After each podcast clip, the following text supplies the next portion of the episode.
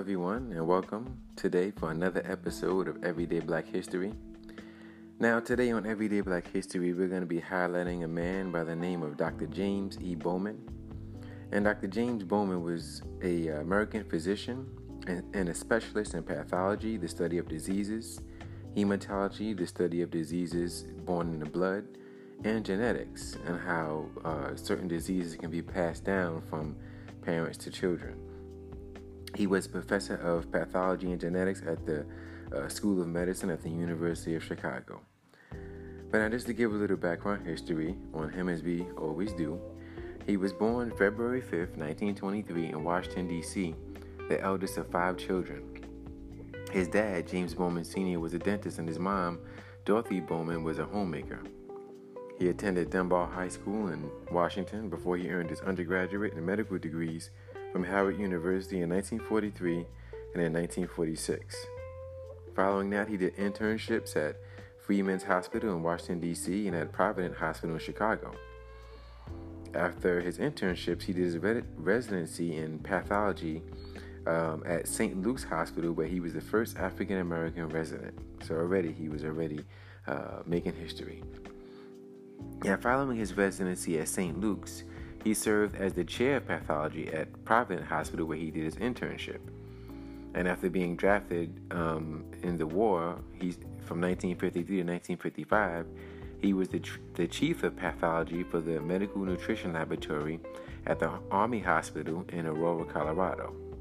But after leaving the military, him and his girlfriend at the time decided that they were going to move overseas and they settled in Shiraz, Iran because they wanted to get away from segregation. In his words, he said uh, his wife, his him and his wife, um, they got married when they moved to um, Iran, but they wanted to go somewhere where they were away from segregation. They wanted to get away from uh, racism and segregation against black people. So they settled in Iran, where they had their daughter and uh, started their lives. Now, while in Iran, Dr. Bowman saw many diseases for the first time, such as smallpox, rabies, um, and, and, other other diseases. Uh, one of the common diseases that he came upon over there was a disease called Favism, which is a me- metabolic disease caused by an enzyme deficiency deficiency in red blood cells. And his interest in uh, Favism fit in with his lifelong focus on inherited blood diseases and led to a series of important discoveries about the genetics of these diseases and the populations that they affect, especially in the Middle East, Africa, and America. I mean, we know how, as you know, black people, they always say that high blood pressure and cholesterol are genetic, you know, are diseases that you mostly find in our community. Sickle cell, diabetes are diseases that we mostly find in our community. Well, Dr. Bowman's interest was in studying those type of diseases and how they were passed down genetically and how they affect, you know, populations such as ours. But in this case, he was in Iran doing it. But his uh, research enabled him to travel all over the world collecting blood samples for DNA testing. And it even led to uh, frequent contacts and collaborations with uh, University of Chicago researchers who he knew very well, and they were able to make important discoveries in uh, pathology and disease studies. Uh, Dr. Bowman uh, joined the faculty of the University of Chicago in 1962 as an assistant professor of medicine and pathology and director of the hospital's blood bank. After that, he was promoted to full professor and director of laboratories in 1971 and from 1973 to 84, he directed the Comprehensive Sickle Cell Center of the University of Chicago, funded by uh, the National Institutes of, Institutes of Health.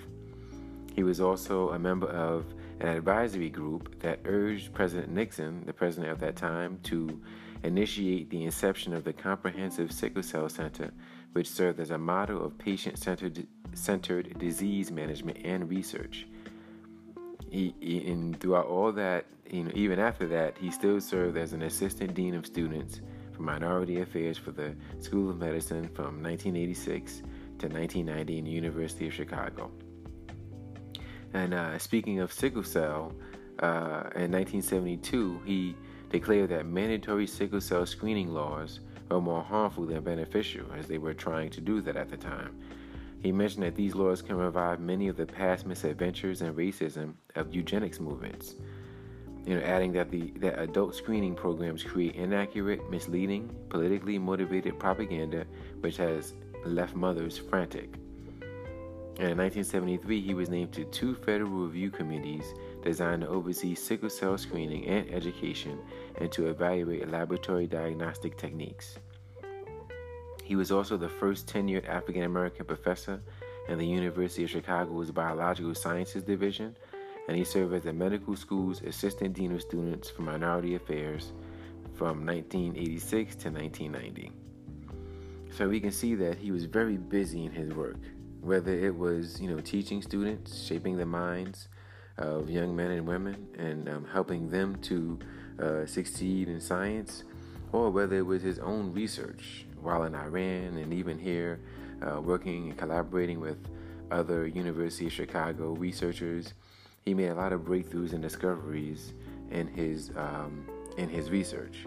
He's the writer of many, a uh, couple of books and many uh, papers and journal articles, and a lot of scientists were able to make breakthroughs based off of his research. So, Dr. James Bowman, we thank you for your contribution to Black history, and we salute you for it. And I also want to mention that his daughter, Valerie, Valerie Bowman Jarrett, was the former senior advisor of President Obama. So uh, we can see that that legacy of continuing to do, you know, great things continued on from him to his daughter. Uh, so yeah, so we want to conclude this episode of Everyday Black History, and we want to salute James Bowman for his contribution to Black history and Black culture. And uh, we ask that you uh, tune in tomorrow because we'll be coming with more episodes, more Black history that we'll be highlighting. So stay tuned for the next one. Also, I just want to add to, you know, check out my YouTube page, uh, YouTube channel, uh, Everyday Black History, and just continue to show the support and the love. And I appreciate all of it. So stay tuned for the next episode.